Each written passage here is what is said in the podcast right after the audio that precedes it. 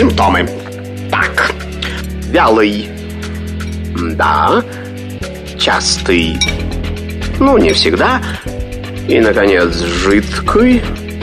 О, неужели у меня инфлюенс? Не занимайтесь самолечением. Заходите к Наталье Троицкой на медицинский форум. Лучшие доктора отвечают на ваши вопросы. Программа предназначена для лиц старше 16 лет.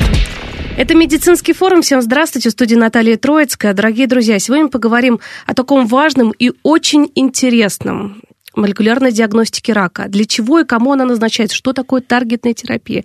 Вообще о новейших видах диагностики рака, которые, в принципе, кто с этим сталкивается, да, с онкологическим заболеванием, пытаются узнать, все везде читают, а, добиваются какой-то истины, а может быть и не добиваются. Вот о том, что сейчас у нас происходит в этом, мы поговорим с нашим гостем. У нас в гостях именитов Евгений Наумович, член-корреспондент Российской Академии Наук, доктор медицинских наук, профессор. Ну и далее, я думаю, а, Евгений Наумович представится и расскажет о своей работе, потому что мы первый раз на, на эту тему, на самом деле, говорим. Тема очень интересная. И хотелось бы, конечно, Евгений Наумович, сразу более простым, популярным языком для наших слушателей, для пациентов. Добрый день. Ну, значит, э, давайте я представлюсь. Э, я руководитель референс-центра э, Института онкологии имени Петрова.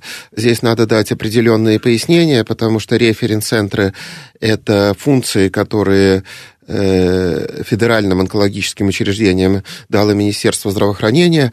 Э, референс-центр подразумевает взаимодействие со всеми медицинскими учреждениями страны по вопросам телемедицинских консультаций и по вопросам консультации результатов лучевой диагностики и по различным аспектам лабораторной диагностики. В первую очередь это морфологическая и молекулярно-генетическая э, диагностика. Следует еще прокомментировать, что у нас все-таки более привычные названия – это научно-исследовательские институты, которые всегда играли роль э, координаторов онкологической помощи на уровне государства. Несколько лет назад э, научно-исследовательские институты были фактически переименованы в национальные медицинские исследовательские центры, НМИЦ. Э, даже мы еще не полностью привыкли к этой аббревиатуре, и это все нуждается в расшифровке. Помимо работы в Институте онкологии, я возглавляю э, кафедру медицинской генетики Санкт-Петербургского педиатрического медицинского университета, это, опять же, не случайное сочетание, потому что все-таки самое частое наследственное заболевание у человека – это наследственные опухолевые синдромы, и в данном случае вот эти э, две моих специальности, они э, полностью комплементарны, они очень органично дополняют друг друга. Здорово. Ну тогда мы приступим сначала, поговорим о том, что такое рак.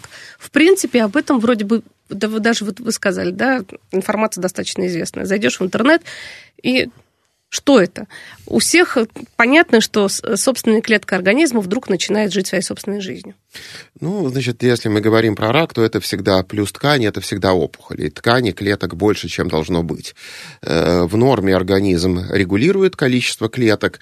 Рак – это когда эта система регуляции оказывается неэффективной, и э, появляется избыточное количество клеток, избыточное количество ткани. Это всегда поломка на уровне ДНК, э, когда в клетке происходит мутация в генах, и в результате эта клетка порождает такие же клетки, которые неуправляемы со стороны организма. Э, рак э, возникает, с одной стороны, за счет вредных привычек, ну, например, такие плохие привычки, как курение, это воздействие канцерогенов, они выявляют вызывают мутации и резко увеличивают риск в первую очередь рака легкого. Ну, помимо этого, все-таки сейчас люди живут значительно дольше, чем в естественных условиях, и поэтому получается, что э, если мы берем э, ту продолжительность жизни, которая сегодня наблюдается в развитых странах, это ориентировочно 80 лет, то получается не рассчитан организм человека на то, чтобы э, на протяжении столь долгого времени сдерживать подобные процессы. Поэтому другая, в общем-то, причина рака – это экзотически высокая продолжительность жизни благодаря колоссальным успехам в борьбе с инфекциями, благодаря колоссальным успехам в борьбе с сердечно-сосудистыми заболеваниями. Угу. А все-таки какие формы рака у женщин и мужчин самые у нас вот э, в России, как говорится, э, раз, ну, Значит, если, если брать женщин, если брать женщин, которые живут в условиях города, это самое частое, это рак молочной железы. Э, если мы представим себе более или менее естественную э, стиль жизни, ну, которого сейчас не бывает, может быть, в каких-то регионах, которые совсем не городской жизнью живут, то Главная причина э, рака молочной железы – это контроль рождаемости. Когда мало детей в семье, один-два ребенка, то это неизбежно э, увеличивает риски данного заболевания. Еще раз говорю, что если мы берем традиционное общество, где женщины рожали каждый год, то это заболевание было относительно редким. И в основном, наверное, в пожилом возрасте.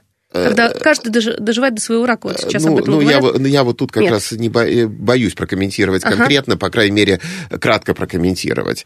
Но так у нас большая часть э, все-таки населения страны живет современной жизнью, то рак молочной железы у женщин самое часто. Значит, э, э, далее рак легкого – это самое частое заболевание курильщиков. Ну, курят-то в основном мужчины на самом-то деле, но я бы не назвал, э, что здесь какая-то есть разница по полу. Если мы берем совокупную статистику, то одинаково часто у мужчины и женщины встречается рак толстой кишки, потихоньку, потихоньку во многих странах за счет успеха в борьбе с курением он выходит на первое место, потому что он поражает и мужчин, и женщин, и потому что он, э, ну, опять же, в общем-то, связан с современным стилем жизни, современным характером питания, когда избыток мясной пищи, много, э, много, много продуктов животного происхождения. Если бы не было достатка в мясных продуктах, не было бы такого количества рака толстой кишки. Так вот, поэтому мы говорим, говорим, что не больше двух раз в неделю по крайней мере, рекомендуют красное мясо, а то и меньше, чтобы я не готов давать рекомендации по питанию, потому что это, наверное, более сложная наука, которая нуждается в каких-то доказательствах, а не просто в лозунгах. Да. Э, но то, что западный стиль жизни, когда достаток продуктов, когда все сыты и даже слишком сыты, способствует многому видам рака, и раку молочной железы, и раку толстой кишки, и раку простаты. Это, к сожалению, факт. Угу. Есть досыта вредно. Вот так вот. Это самое главное на самом деле. Везде нужна золотая середина, но мы никак не успокоимся. Да. По, по поводу наследственных а, а, раков поговорим, потому что это такая достаточно важная тема. Ну, тут э, очень сложно э, что-то говорить, чтобы не вести никого в заблуждение. С так. одной стороны, я люблю, когда читаю лекции, говорить о том, что наследственные раки это самое частое наследственное заболевание у человека. Если мы, э, кто-то вспомнит э, школу или кто-то настолько образован, что слышал такие заболевания, как муковисцидоз и фенилкетонурия, обычно с них начинаются учебники медицинской генетики. Там частота все-таки 1 на 10 тысяч, 1 на 12 тысяч. Это так называемые орфанные заболевания, даже термин есть. Если мы берем обследовали всех людей подряд. Так то примерно условно 2-3% являются носителями мутаций, которые обеспечивают почти фатальную предрасположенность к определенному виду рака в определенном органе. Это не предрасположенность к раку вообще, так. а именно, как правило, органоспецифическая предрасположенность. Но опять же, тут надо понимать, что здесь вклад в заболеваемость, он очень различается. Если мы берем рак яичника, относительно частое заболевание, там каждый пятый случай связан с наследственным синдромом. Если мы берем рак молочной железы, то это уже не 20%, а 5%. А если берем рак легкого, то ближе к нулю. Поэтому получается, что это не предрасположенность к раку вообще, а это предрасположенность к определенным типам рака. Или, допустим, я приведу другой, более узкий пример. Рак щитовидной железы. Если мы берем самый частый тип, папиллярный тип э, рака щитовидной железы, там вклад наследственности ноль. А вот если медулярный рак молочной железы, то там каждый третий случай связан с наследованием мутации. Получается, что это сложная область, и здесь очень сложно обо- делать обобщение, чтобы не ввести э, человека не столь сведущего в заблуждение. Потому что у нас же об этом часто говорят, если, например, мама или бабушка э, умерли, либо болели каким-то серьезным онкологическим заболеванием, все, тут надо быть очень онконасторожным. Многие же у нас начинают антитела всякие сдавать э, на различные виды, да, опухолевые маркеры и так далее и тому подобное. Понимаете, на самом-то деле нет. Львиная доля подобной настороженности, она не оправданно. Вот тут как раз э, у нас не очень хорошо работает э, пока система, потому что тут нужна коротенькая консультация сведущего человека типа меня. Ну, у меня одна из специальностей – это э, специалист по генетике рака, по наследственным и раковым синдромам. Записываться на прием, тратить полдня на то, чтобы за две минуты что-то сказать, я смысла не вижу. А вот какой-то системы таких, э, что называется, э, слово вылетело из головы, uh-huh. вот таких систем, там, телефонных консультаций, ну, чтобы быстренько ответить на основные вопросы. Да. Здесь телефонного разговора достаточно, на самом деле, двухминутную. Но у нас вот тут как раз надо подумать, потому что у нас эта система в стране не выстроена. И не только в стране, в мире ее нет. Они, э, э, по, по идее, это вот львиная доля обращений ко мне, они ложные, они неоправданные. Но при этом я и по телефону беспрерывно не могу говорить. Это же все-таки все-таки, ну, странная довольно нагрузка. И приходить на приемы большого смысла не вижу. То есть у нас что... не до диагностика, либо перед диагностикой получается? Ну, я, бы есть... та, я бы так не обобщал, но uh-huh. я говорю, что львиная доля, то есть мой опыт показывает, что 9 из 10 людей, которые думают, что у них наследственная предрасположенность к раку, ее нет. Как здорово. Ну, это на самом деле здорово. По поводу молекулярной диагностики, давайте вот про это расскажем. Потому что про таргетную терапию чуть попозже расскажем, что это у нас на самом деле уникальное. А то, что есть у нас сейчас вообще во всем мире, да, в лечении рака. По поводу диагностики. Молекулярная диагностика, значит, это здесь, если брать, опять же, э, ту ситуацию, которая есть сегодня, то здесь э, в любом случае это диагностика по генам, диагностика изменений генов. У нее на сегодняшний день две точки приложения. Это диагностика наследственных раков, и второе – это анализ самой опухолевой ткани для того, чтобы найти мишени для терапии. Угу. Ну, слушайте, а вот как вот на примере какого-то рака вот э, рассказать про эту молекулярную диагностику? Например, рака легкого. Ну, Значит, э, при раке легкого там удивительная ситуация.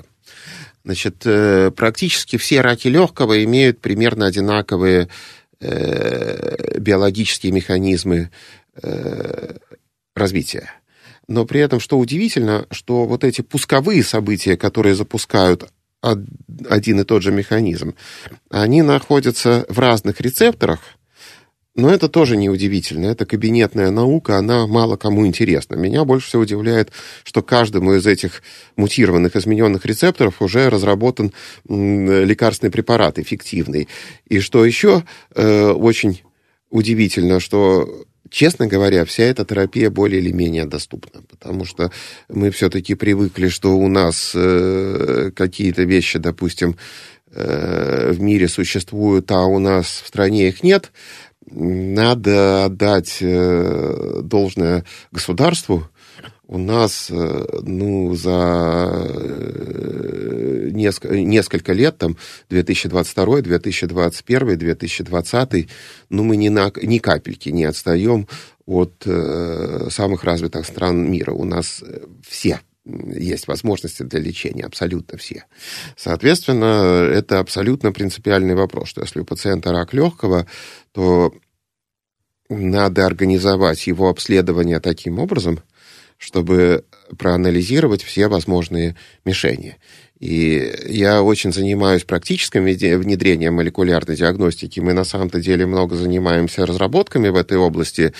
И тут как раз, опять же, я с огромным удовольствием говорю, что у нас вообще-то страна по биомедицине в целом-то отстает. У нас никогда биомедицина не была приоритетом. У нас больше как-то внимание было к математике, к физике, к космическим наукам. Ну, где наше, там сказать, э, лидерство абсолютно несомненно. Если брать э, вот эти все вещи, э, связанные с медико-биологическими исследованиями, то тут традиционно, в общем-то, э, существенная разница между различными странами. Ну и вот э, мне очень неприятно говорить, что если брать э, уровень наших разработок и уровень нашей повседневной диагностики в отношении рака легкого, мы находимся на самом в спектре самых лидирующих коллективов мира. Мы делаем все, что нужно, без каких-либо оговорок. Это и в США-то не очень доступно. Я читал статистику, что там 80% пациентов не получают адекватной диагностики. Соответственно, это уже у нас существует э, пару лет. Если к нам попал пациент с раком легкого, это совсем не обязательно пациенту приезжать. Это если медицинское учреждение прислало его образец. Да, образец, нет, не документацию, образец. образец да. Угу. Ну, это все... Мы даже не спрашиваем, что нужно. Нужно, мы сразу делаем полный спектр всех мишеней. Это очень важно для людей, потому что, ну, подавляющее большинство, к сожалению, э, случаев у нас в стране по-прежнему диагностируется по старинке. Один, два, три препарата максимум. А у нас делается полный спектр. Таким образом, мы, в общем-то, в два-три раза увеличиваем количество пациентов, которые могут получить э, очень эффективное лечение. Здесь и прогресс-то колоссальный. Э, Все-таки э, все прекрасно знают слово метастатический рак. И я еще помню те времена, это не так давно было, середины 90-х, когда пациент с метастатическим раком легкого жил 4-6 месяцев, ну, это казалось нормальным. Благодаря огромным успехам химиотерапии этот интервал увеличился до одного года. А сейчас при правильной диагностике мишеней и при доступности препаратов те пациенты, которые заболели 10 лет назад, у них медиана продолжительности жизни, медиана это не совсем то же самое, что средний показатель. Это, ну, грубо говоря, все равно усредненный показатель продолжительности жизни. Да. Так вот, он уже не год, а примерно 7-8 лет. Это те, кто заболел 10 лет назад.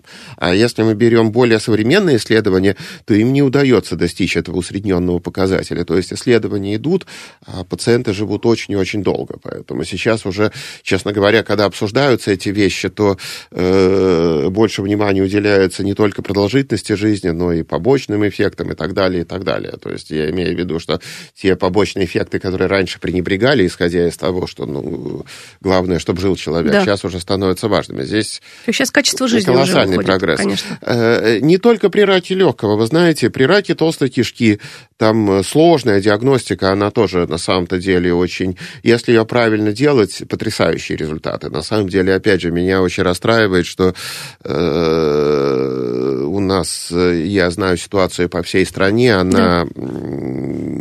Не такая благополучная как хотелось бы, что у нас многие тесты делаются неполноценно. Появились новые э, разновидности э, занятий для лаборатории по молекулярной диагностике. Еще там 3-4 года назад пациенту с раком желчевыводящих путей, холангиокарциномой, особо нечего предложить. Э, а сейчас несколько тестов, которые кому-то помогают. При папиллярном раке щитовидной железы, э, честно говоря, еще несколько лет э, не было ничего, а сейчас у нас уже целый алгоритм. Сначала сделать надо тест на мутацию БИРАФ, это половина случаев, там препараты доступны. Так. Если их не обнаружили, то есть транслокация гена РЕД, э, транслокация гена АЛК, транслокация гена НТРК, то есть получается 3 из 4 пациента сейчас имеют мишени для эффективной терапии. Э, если взять 10 лет назад можно было твердо сказать ничего, Да. то согласитесь, от нуля до 75% это колоссальный прогресс, и это все происходит на наших глазах. Э, Поэтому я потихоньку-то этим занимаюсь. Если раньше у нас, э, ну, я считаю, что колоссальное достижение, что вот уже пару лет мы всем пациентам с раком легкого, раком толстой кишки делаем исчерпывающий анализ. То есть вот все, все, что нужно. И это означает, что фактически для каждого пациента есть какое-то руководство к действию. То сейчас потихоньку я э, увеличиваю количество этих э, позиций, э, где очень много что можно сделать. По поводу рака поджелудочной железы пару слов можете сказать? Потому что это же самый такой. Он один из самых агрессивных Да. опухолей. Там 95% мутаций в гене КРАС. Там есть экспериментальное лечение, которое, в общем, можно бы назначить, но оно не входит в стандарты. И все равно надо понимать, что у него пограничная эффективность. Если бы не пограничная эффективность была бы, то его чаще бы применяли. У нас в стране крайне редко бывают наследственные формы рака поджелудочной железы, но у нас так генетический груз нации создан, что у нас в несколько раз меньше встречаемость именно наследственных форм, чем в странах Запада. Другие А почему? носители. Ну, ведь почему люди делятся на нацию? У каждой нации свои прародители. У этих прародителей случайный набор наследственных мутаций. У одних наций одно, у других другое. И получается, там это уже дебри, э, есть два гена, БРК1, БРК2. Они похожи друг на друга, но разница заключается в том, что с точки зрения предрасположенности к раку молочной железы яичника они практически идентичны. А вот в отношении поджелудочной железы и рака простаты они разные. БРК2 предрасполагает, а БРК1 нет.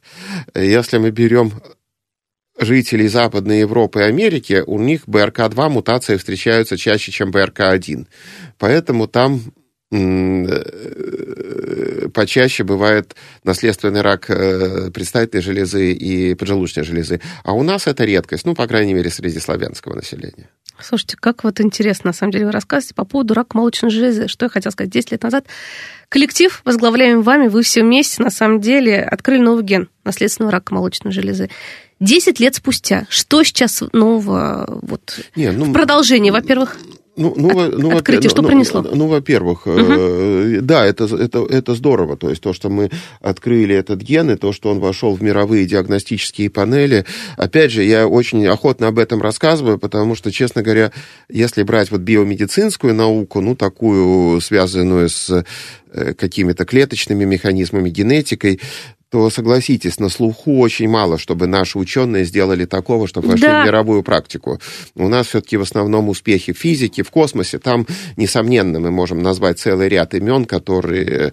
А вот по медицине, честно говоря, после Мечникова и Павлова, которые работали еще до революции, у нас вклад э, более скромный. Э, Но и- тем не менее. и, и то, что удается все-таки хоть что-то сделать, я очень доволен. И вот когда мы в 2012 году открыли новый ген наследственного рака молочной железы, он вошел в международные диагностические панели, я очень доволен этим. Ну, м, э, с тех пор изменилось очень э, вообще э, ландшафт всей этой деятельности, потому что, конечно, если, когда мы открывали ген, вот этот BLM, там это, он был по счету э, ну, пятый, наверное, или шестой.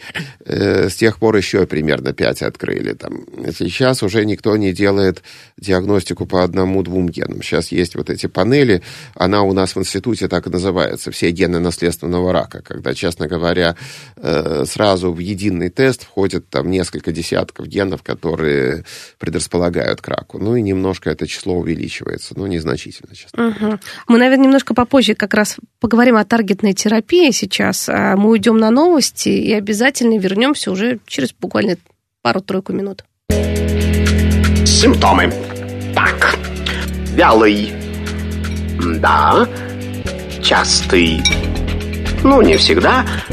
И, наконец, жидкий. О, неужели у меня инфлюенс? Не занимайтесь самолечением. Заходите к Наталье Троицкой на медицинский форум. Лучшие доктора отвечают на ваши вопросы.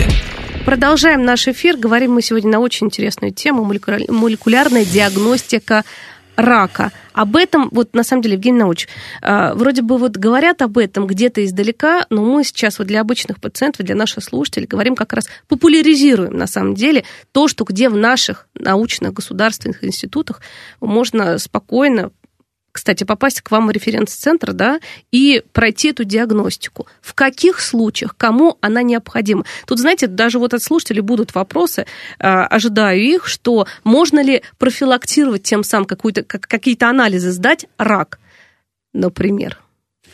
Ну, э, первое, значит, э, у нас все-таки на сегодняшний день, если брать ту область, где я работаю, мы абсолютно не приветствуем, чтобы пациенты сами решали, что им делать. Все-таки направляет на исследование, как правило, врач. Я не хочу доводить это дело до абсурда, и, пожалуйста, пациент может обратиться к нам э, в институт, и иногда это и напрямую происходит, ну, в том плане, прямо в лабораторию, но, ну, в лабораторные услуги, но вообще все-таки лучше работать с квалифицированным врачом.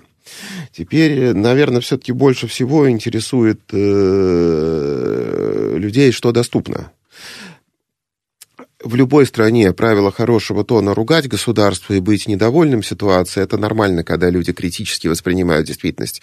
Э, у нас как раз вот пример организации возможности для молекулярной диагностики, это пример, когда государство сделало все возможное, чтобы ситуация там, где можно, стала благополучной. Значит, э, у нас э, очень правильно поступило Министерство здравоохранения, оно скопировало опыт Соединенных Штатов Америки и Западной Европы. И оно э, Федеральным онкологическим институтом теперь все мне никак не выучить, Национальным НИЦ, медицинским да. исследовательским центром НИЦ, э, присво... э, присвоило дополнительную функцию. Называется это референс-центр. В чем идея референс-центра? Дело в том, что вот будь, когда мы говорим про морфологические анализы, иммуногистохимия, молекулярная диагностика, это требует, технология требует того, чтобы вы одновременно анализировали несколько десятков образцов. Почему? Потому что в каждую реакцию идут контрольные образцы, позитивные, негативные. Это тоже все дополнительные реакции. И эта диагностика абсолютно бессмысленна, если она делается редко. Более того, здесь поощряется еще определенная специализация, определенный э, уровень квалификации. Ну, например, я приведу в качестве примера. Да. Вот у нас э, Национальный медицинский исследовательский центр онкологии, ну, по определению мы компетентны в онкологических заболеваниях, да, но при этом, на самом-то деле, у нас есть институт нейрохирургии имени Бурденко. Там же очень большой опыт по работе именно с опухолями мозга. Соответственно, поощряется специализация. Подразумевается, что специалисты сами выбирают, куда, какие случаи они будут э, отправлять. Есть целая отдельная сеть центров, которые специализируются на онкогематологии. Тоже подразумевается, что сам доктор выбирает, что он понимает, что вот такую разновидность опухоли надо направлять в одно учреждение, другую разновидность в другое учреждение.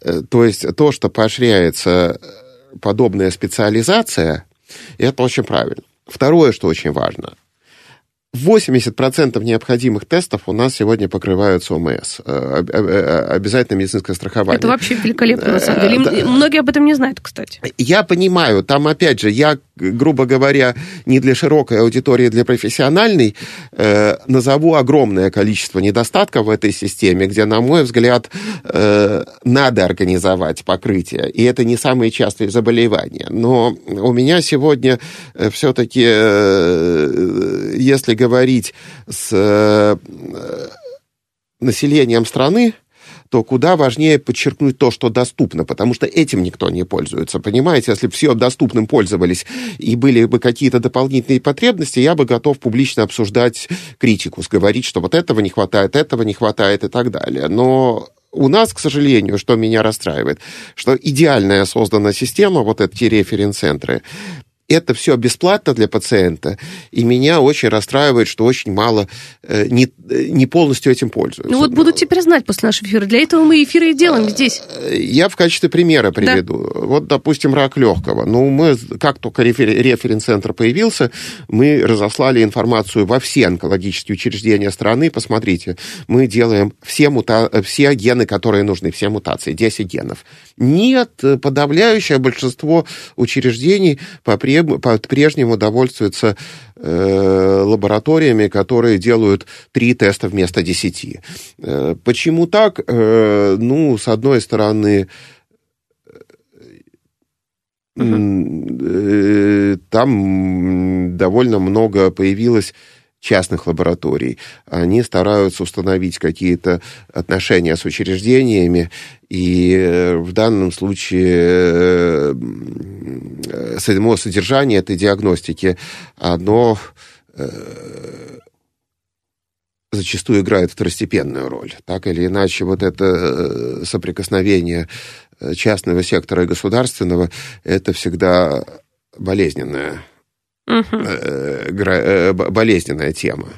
Э, следующий момент, понимаете, вообще-то тоже это, наверное, очень такая скользкая тема для обсуждения, но вообще на сегодняшний день очень большая конкуренция между различными лекарственными препаратами. Угу. И в частности, на самом-то деле, вот когда мы говорим о диагностике, там очень большое влияние фармацевтических компаний, которые э, выпускают те или иные препараты, разрабатывают и выпускают. Честно говоря, моя, мой вот опыт работы показывает, что, как правило, для фармацевтических компаний очень важно обеспечить диагностику того препарата, который у него есть, а дальше хоть трава не расти. Понятно. И они влияют на э, то, что происходит в стране. И меня это очень немножко вводит какое-то уныние, потому что, честно говоря, э, вот эта система референс-центров существует уже 20 21 22 год, три года. Угу. И мне, мне это удивительно, что на самом-то деле вот у нас бесплатный полный спектр э, услуг, которые, когда я говорю рак легкого, рак толстой кишки, меланома, наследственный рак молочной железы, наследственный рак яичника полностью покрывается государством. Ни копейки не надо платить ни учреждению. А пациенту пациент... можно обратиться к врачу, например, в регионе, сказать, я хочу, давайте вот отправим? А, честно говоря, да. Я не думаю, что кто-то будет возражать. Ну То вот, есть, э, тогда да, надо да, как раз э, проценту думаю, просвещать. Да. У вас но, есть возможность, друзья. Э, но меня что смущает угу. в этом плане, что, с одной стороны, я не вижу, чтобы стандарт крепко рос, потому что, по идее, бы, если есть такие возможности, то надо улучшать работу. Не, не шибко мотивированные, в общем-то, участники процесса это все делать. И, с другой стороны, я немножко удивляюсь. Вот государство создало систему референс-центров. Пожалуйста, э, обращайтесь. Э, пожалуйста, обращайтесь. Нет, все равно огромное количество Э, частных лабораторий в этом участвуют. Опять же, я не очень понимаю, э, если уж создавали вот эту систему референс-центров, и э, то как эти квоты ОМС можно расходовать куда-то в другое учреждение. Тем более надо понимать, что когда мы говорим о любом федеральном онкологическом институте, они же и диагностику сделают, и проконсультируют по вопросам лечения, если надо на операцию возьмут, если надо на облучение возьмут. Все абсолютно полностью. То, то, то, то есть законченный случай. И как в такой ситуации можно обращаться к тем, кто делает только часть процесса, потом обижаются пациенты, когда к нам приходят с э, диагностикой э, сделанных, ну, в, э, в других, так сказать, лабораториях. Когда угу. мы говорим, мы переделать должны, мы не можем оперировать человека, не имея уверенности, что это Но мы должны правильно. сами пересмотреть все, конечно. Да, обижаются, потому что все-таки надо понимать, что государство дает вот этот бесплатный ваучер на один анализ, а не на бесконечные повторения, понимаете? Э, тут я не очень, честно говоря, э, понимаю, как действовать. Э, я немножко удивляюсь где-то и многим врачам, ну, а где-то то вот, вот это как раз та ситуация, когда пациенты вправе знать и ситуацию, и свои права, и э, все-таки... Свои возможности. И, свои, и свои возможности. А они очень хорошие. Причем да. э, что-то очень хорошо делается у нас в институте. Ну, у нас, несомненно, визитная карточка, молекулярная диагностика. Но не только у нас. Огромное количество э, других э, учреждений, которые тоже имеют свои визитные карточки. У каждого она своя. И мне немножко расстраивает, что это все не настолько востребовано, как мне казалось, потому что нам всем казалось, что как только вот откроется этот канал э, бесплатный для пациентов диагностики, все будут э, им пользоваться, на стопроцентное будет покрытие. Нет, не происходит. Ничего, мы будем про это чаще говорить, и будет происходить. Все, обязательно. Просто об этом надо говорить. Теперь пациент, вот сейчас нас слушает, знают, потому что когда ставят диагноз рак, да, вот среди моих знакомых сколько такое было, теряются, начинают, куда идут? Э, забивают в интернет, куда, в частный центр, туда-сюда, и понеслось. А вот об этом как раз Понимаете, надо говорить. Что... Я не хочу огульно критиковать частные центры. Э, первое, все-таки благодаря появлению частных клиник они э, привели в тонус клиники государственные. Если прийти к нам в институт, то вы увидите, что очень чисто чисто, все время убирают, э, никаких очередей нет. Все, кто в регистратуре, там эти талоны, электронные очереди, сидя Это ждут. прекрасно. Э, этого бы не было, да. если бы нас не поджимали частные центры. Как референс-центр мы работаем. У нас горячая линия, телефон, пожалуйста, курьерская доставка бесплатная, пожалуйста. Не было бы этого, если бы нас не приводили в тонус э, сервис, службы с хорошим сервисом. Более того, для целого ряда мероприятий, ну, для, например, для стоматологии, вообще-то частная медицина показала свою жизнеспособность, потому что когда все сводится к тому, чтобы иметь кабинет врача то, что я по привычке называю бор-машиной, я не знаю, как это сейчас называется, да. ну, не так. Э, то есть я не хочу с огульной какой-то критикой выступать. Я просто говорю, что здесь немножко становится... Ну, просто закрепилось у человека, нет, нет. если вдруг диагноз рак, то это дорого, это очень... И все это только-только за деньги лечения. Нет, дело в том, что тут более сложная история, когда э, взаимоотношения государства и частной клиники. И э, я никоим образом не отрицаю этот сектор как таковой, таковой, угу. но то, что, допустим, меня удивляет, как может врач отправить э, тот же анализ э, в учреждение, где делают э, три позиции вместо э, всех или неполный анализ вместо полного, при том, что то ли а не... Вот к чему это может привести, вот вопрос? Смотрите, ну, вот я, если ну, вместо 30 ну, 10, ну, я, по, по Нет, ну я могу зачем? Да, да. Давайте я другой пример могу ага. привести. Так. Э, рак толстой кишки. Угу. Значит, э, там примерно 60% э, опухолей связаны с мутациями в генах РАС. Называется это КРАС и НРАС. Э, там очень важное переключение. Если мы берем те опухоли, у которых доказано, что нет никаких мутаций, у них есть определенный вид терапии с антителами к рецептору эпидермального фактора роста, EGFR. И там феноменальный результат, но только 30%. Угу. А вот если вы плохо сделали тест и в связи с лабораторной ошибкой назначили эти же препараты пациенту с мутациями, вместо лечения опухоли вы ее ускоряете. Значит, э, в норме, если вы правильно делаете диагностику, этих мутаций KRAS, NRAS 55%, еще 7% приходится на BRAF, еще 2% э, на HER2, еще там 3-4 на микросателлитную нестабильность, ну, то есть у вас есть спектр. Если вы неправильно делаете диагностику, а вот тут в стране у меня есть цифры, то у нас вместо 55% мутаций обнаруживаются они от 10 до 35%. Ну, то есть плохо выполняется тестирование. Но вы можете себе представить, когда каждый второй пациент получает дорогостоящий препарат э, для того, чтобы ускорить рост опухоли. Mm. Из-за, из-за того, что, в общем-то, нет внимания к этому лабораторному сектору. Давайте мы посмотрим по раку легкого, с чего вы начали диагностически. Да. Вот попал пациент, ему правильно сделали тест, я вам голову на отсечение не дам за проценты, но если все делать правильно, сегодня в наших условиях 40% пациентов получат э, эффективное лечение. Ну, это, конечно, еще зависит от бюджета. Мне очень сложно говорить. Вот у нас года три, вот сейчас полное обеспечение.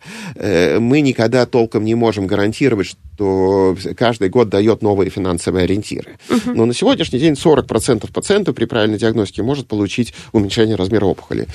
Если тест этот делается плохо, либо неполное количество мишеней, либо то, что надо, делается с какими-то погрешностями, то эта цифра падает в разы. Мне рассказывали, допустим, что в некоторых регионах частота мутации GFR вместо 20% 3%, потому что, ну, плохо делается тест. Там нужно много цепочек.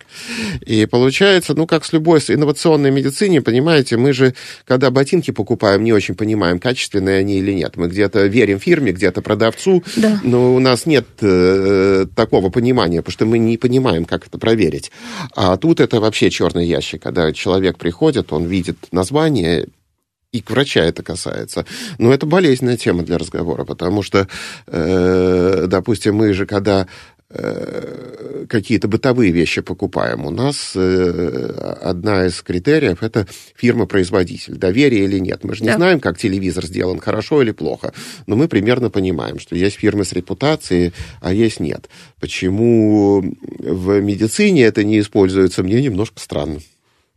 Дойдем, наверное, до этого. Ну, поэтому, ну, я просто говорю о том, что это здесь государство предоставило, я считаю, вот э, прекрасные условия, только пользуйся. Вот дай, про таргетную да, терапию да, давайте дай поговорим, чтобы... Евгений Наумович. Вот прям вот хочется, потому что ну, это на самом деле супер круто. Опять же, таргетная терапия. Таргетная терапия это когда мы сначала нашли мишень, да. а потом назначили правильное лекарство.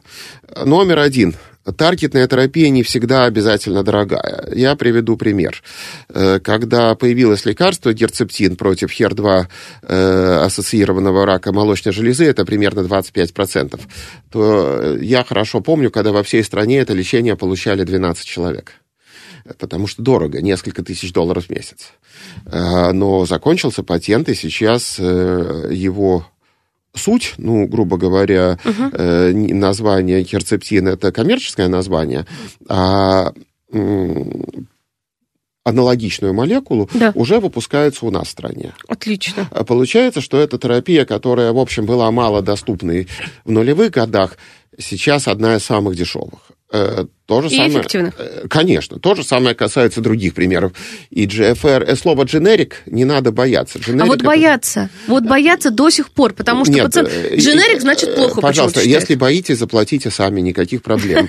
То есть это право человека купить все, что ему вздумается. Но я не считаю, что государство должно идти на поводу подобной боязни, потому что мы же все живем в государстве, и мы должны понимать, где можно попусту деньги не тратить дженерики появились. Э, я в качестве примеров приведу, да. их много. Э, пожалуйста, э, амплификация онкогена HER2 при раке молочной железы есть наш препарат. И GFR-мутация при раке легкого есть дженерик дешевый. То есть по целому ряду позиций таргетная терапия стала очень дешевой. Дешевле, чем стандартная терапия, потому что там нет таких побочных эффектов. Очень важно про то, что я говорю. Да, конечно, есть препараты, остаются препараты дорогие. Да, это очень болезненный вопрос. Допустим, я не сторонник, э, чтобы назначать их без ограничений. Мы должны все-таки примерно понимать для общества, э, насколько это все, где у нас очень высокая вероятность эффекта, где нет. Я не считаю, что это нормально. Все деньги, которые есть, тратить на дорогостоящее лечение. Надо смотреть эффективность. Но на сегодняшний день несколько десятков таргетных препаратов. Для какого-то профиля заболеваний они применяются достаточно часто для Например, рака легкого. Рак легкого. Э, для какого-то для каких-то примеров я боюсь вам сходу сказать, э, ну, просто чтобы не ввести в заблуждение, поменьше таргетной терапии, ну, например, там, допустим, рак пищевода, к сожалению, частое заболевание, там поменьше возможностей для таргетной терапии. Но так или иначе это все есть. Угу. А вот все-таки, знаете, еще раз хотел спросить, может ли генетическое исследование помочь здоровому человеку предупредить рак? Вот мы сейчас я, говорим, я, когда вот уже есть готовый диагноз, да, и молекулярная диагностика. На сегодняшний день э, здоровых людей мы берем на обследование только в том случае, если в семье обнаружена мутация. Вот если, допустим, э, условно скажем, взрослая женщина и ее сестры обнаружена мутация, тогда мы берем на обследование, и тогда этим надо заниматься. Сказать, чтобы человек с улицы пришел и Хочу сделал пройти, какой- да, Ну, опять же, как сказать, э, любые капризы за ваши деньги, потому что на сегодняшний день доступно же и секвенирование всего генома. Э, Я не могу отказывать э, человеку в праве это сделать. Это не бог весь какое Есть мероприятие. такие желающие секвенирование всего генома? Ну, а, Сделать. а почему, а почему бы нет, допустим? Э, То есть и, кто, и через несколько лет, наверное, это и станет такой, ну, популяционный скрининг. Посмотреть, какие Э, заболевания. Посмотреть, какие заболевания. В целом я не вижу, но на сегодняшний день мы принимаем здоровых только в тех случаях, когда это обосновано, когда у кого-то из родственников уже обнаружена мутация. Мгм. Вот хотела бы все равно пару слов про онкоген спросить. Онкоген – это термин, это всего-то лишь ген, который активируется в опухолях из-за мутации и вызывает э, ну, сам процесс перерождения нормальной клетки в опухолевую. Мгм. Тут какие-то разработки в этом плане ведутся? Да нет, ну этим занимается вся молекулярная онкология. Термин онк- онкоген появился где-то в начале 80-х годов, таким Мгм. образом уже 40 лет, но это вообще фундаментальные разработки механизмов рака. Онкогены это э, было э, самое важное направление в начале 80-х годов. К сожалению, ситуация оказалась куда более комплексной, но на самом-то деле надо понимать, что сейчас для всех опухолей видов, разновидностей создан геномный атлас. То есть мы можем вообще в интернете понять вот при любой опухоли, какие гены активированы бывают. Ну, статистику. Как здорово. Какие вот еще последние разработки вообще у вас э, сейчас э, вообще происходят в институте у вас вообще на кафедре? Ну, мы на самом-то деле очень много работаем и в институте, и на кафедре. Значит, э, у меня как раз все-таки, если брать деятельность по медицинской генетике, Да. я сейчас, конечно, очень много интересуюсь как раз аспектами, которые вы спрашиваете, как организовать э, диаг- где определить минимальные объемы диагностики для здоровых людей. Что действительно надо делать в первую очередь, как это организовать. У нас здесь есть определенные научные разработки, э, потому что я понимаю, что это очень востребовано на самом-то деле. Очень. Раб- работа со здоровыми людьми, предупреждение рисков и так далее. Это важное направление. Э, И это, наверное, то, что больше всего интересует ну, простых людей. Ну, помимо этого, все-таки мы стремимся э, к тому, чтобы все необходимое, что делать для диагностики опухоли, делать исчерпывающе. Э, У нас э, прилично очень поставлена диагностика иммунодефицитных состояний, там очень много э, генетических компонентов. Это скорее как раз в рамках педиатрического университета.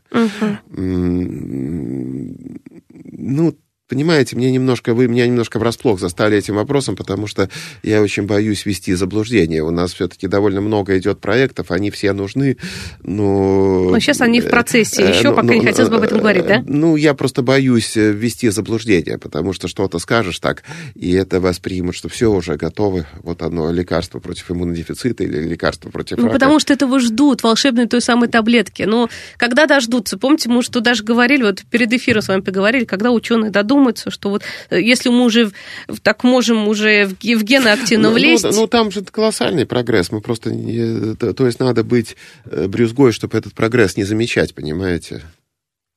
Я, я- я же говорил про цифры, что если пациент с раком легкого раньше жил меньше года, то сейчас э, эта цифра уже превышает э, 7-8 лет. То есть это очень много, на самом И деле. понятно, что самое главное сейчас это рак не приговор. Все, онкологическое заболевание. Главное по- диагностика По- и по- лечение. По-разному. Есть, э, есть ситуации, с которыми легче справляться, есть, с которыми сложнее.